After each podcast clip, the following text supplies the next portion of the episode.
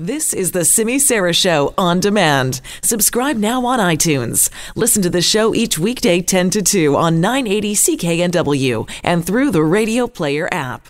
Jody Vance in for Simi Sara, continuing our chat with uh, Keith Baldrey, Global BC chief political reporter, and your best follow on Twitter at Keith Baldrey. Make sure you do that. Uh, you often explain things in terms that are very consumable when the topic and the subject matter is very complex, Keith.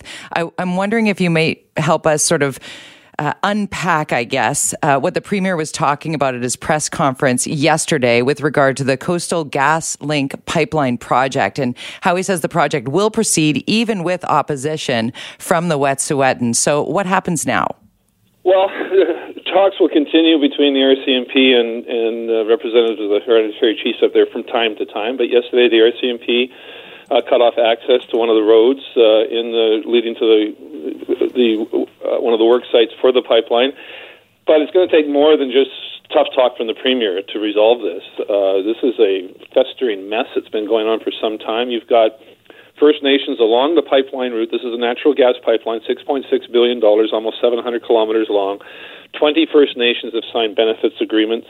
Uh, that includes a f- five First Nations that are actually members of the Wet'suwet'en uh, First Nations. But you've got, uh, and those are signed by elected band councils. There is a, one school of thought in First Nations communities that the band councils are creatures of the Indian Act and they're creatures of colonialism mm. and therefore rejected as a, as a legitimate uh, tool or, or body. Contrasting that, you've got hereditary chiefs who are not elected but represent the community at large. And you've got five hereditary chiefs who are opposed to this pipeline, three of which uh, who are women uh, are in support of the pipeline. They claim they've been ostracized because of their support uh, for the pipeline.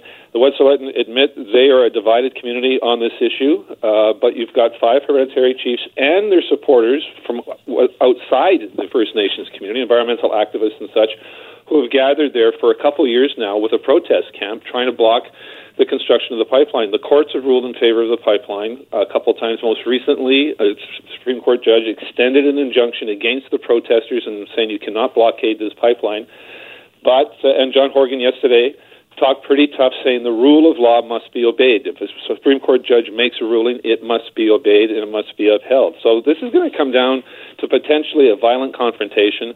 Uh, it may uh, erupt again in a courtroom at some point, but uh, this is not resolved simply because the Premier took a pretty firm stand yesterday. Not a surprising one at all, but it highlights some of the tension that exists within the NDP itself because, on the one hand, it supports the LNG pipeline uh, and it needs it because it, it connects to the LNG Canada project, which is at the centerpiece of its entire economic strategy, while at the same time it's a firm believer in, as enshrined in the law, First Nations rights, including the United Nations Declaration on the Rights of Indigenous People, which one of the articles says requires First Nations must be given free, prior, and informed consent must provide free, prior, and informed consent before projects can proceed. We had a discussion with Horgan yesterday. Well, doesn't this mean that there's there's a veto here mm-hmm. uh, by the hereditary chiefs? He rejects that. Says no, that's not how he reads it. He doesn't think they have legal standing here.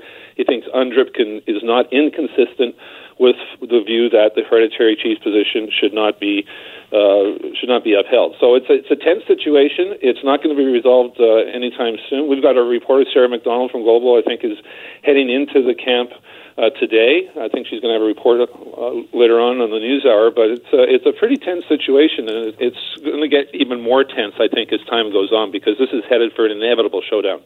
And within that showdown is that conflict that has divided the indigenous indigenous communities as well. It, it has, and it's it's and we've seen this in, in some other projects as well. You know, the Trans Mountain Pipeline has the support of I think more than 40 First Nations, but there are a couple, a number of First Nations on the coast that firmly oppose the pipeline. So you've got divisions there. There are 204 First Nations in BC. They do not all speak in, with one voice. They have diverse interests. They have overlapping claims uh, on on one you know particular part of land. You've got rival organizations. Horgan yesterday cited the support for the pipeline from the assembly, which he says exists from the Assembly of First Nations and the First Nations Summit. Um, that uh, and again that they, they view UNDRIP as not possessing a veto, but uh, this is a very complicated situation. And the complexities abound when you get into the inner workings of the politics of First Nations, and that's why this one is is so fascinating on one level, but also troubling on another because it doesn't seem that there's going to be a a sort of a mutually beneficial uh, working out of this uh, of this dispute. It just, seems that you've got two opposing sides careening at each other, and there's going to be a collision. And in learning more about UNDRIP, uh, BC enacted a law to enshrine that last fall, but the law doesn't doesn't define consent and and no. doesn't it doesn't give veto power on Indigenous communities. And it, it's interesting that that Premier Horgan said yesterday that the law is forward looking and cannot be applied to existing projects. That's right, a, and that's, a, that's an interesting take by him. But you know, if you just have to go on social media, look at the statements from the hereditary chiefs and their representatives. They interpret UNDRIP as giving them a veto, and that's the problem with uh, that was you know foreshadowed and foretold about one of the challenges UNDRIP would provide. Mm-hmm. Horgan's response to this is that UNDRIP will actually eventually provide certainty uh, and a clearer path to resolution over disputes regarding some resource projects. Where in the past, a lot of them just simply get mired in the court system, and you can get some inconsistent court rulings, and nobody really knows what the answer is. So the status quo wasn't working uh, that well anyway. So is it actually going to be worse with UNDRIP? And Horgan and the supporters of that say, no, it's not going to be worse. It's going to be better. But it's going to probably take some time before we get to that point. So to this point, we've been seeing protesters felling trees on the path toward the pipeline to sort of block it. When you say that, that this might escalate and, and become violent, you know, we, are reading sort of inflammatory headlines about snipers.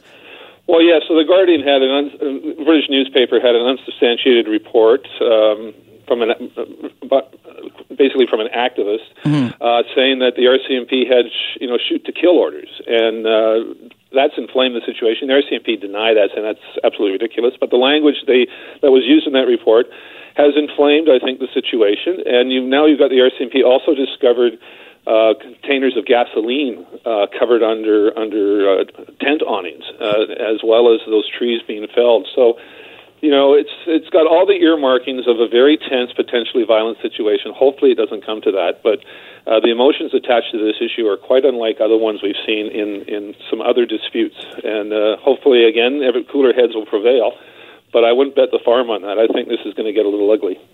Keith, as always, thank you for uh, giving us the, the layman's term version that's very consumable. I think it's important that we all stay on top of this. As you said, um, it could escalate at any time and affect our province significantly. Hopefully not. Hopefully not. Keith Baldrey, it was a pleasure, sir. Take care.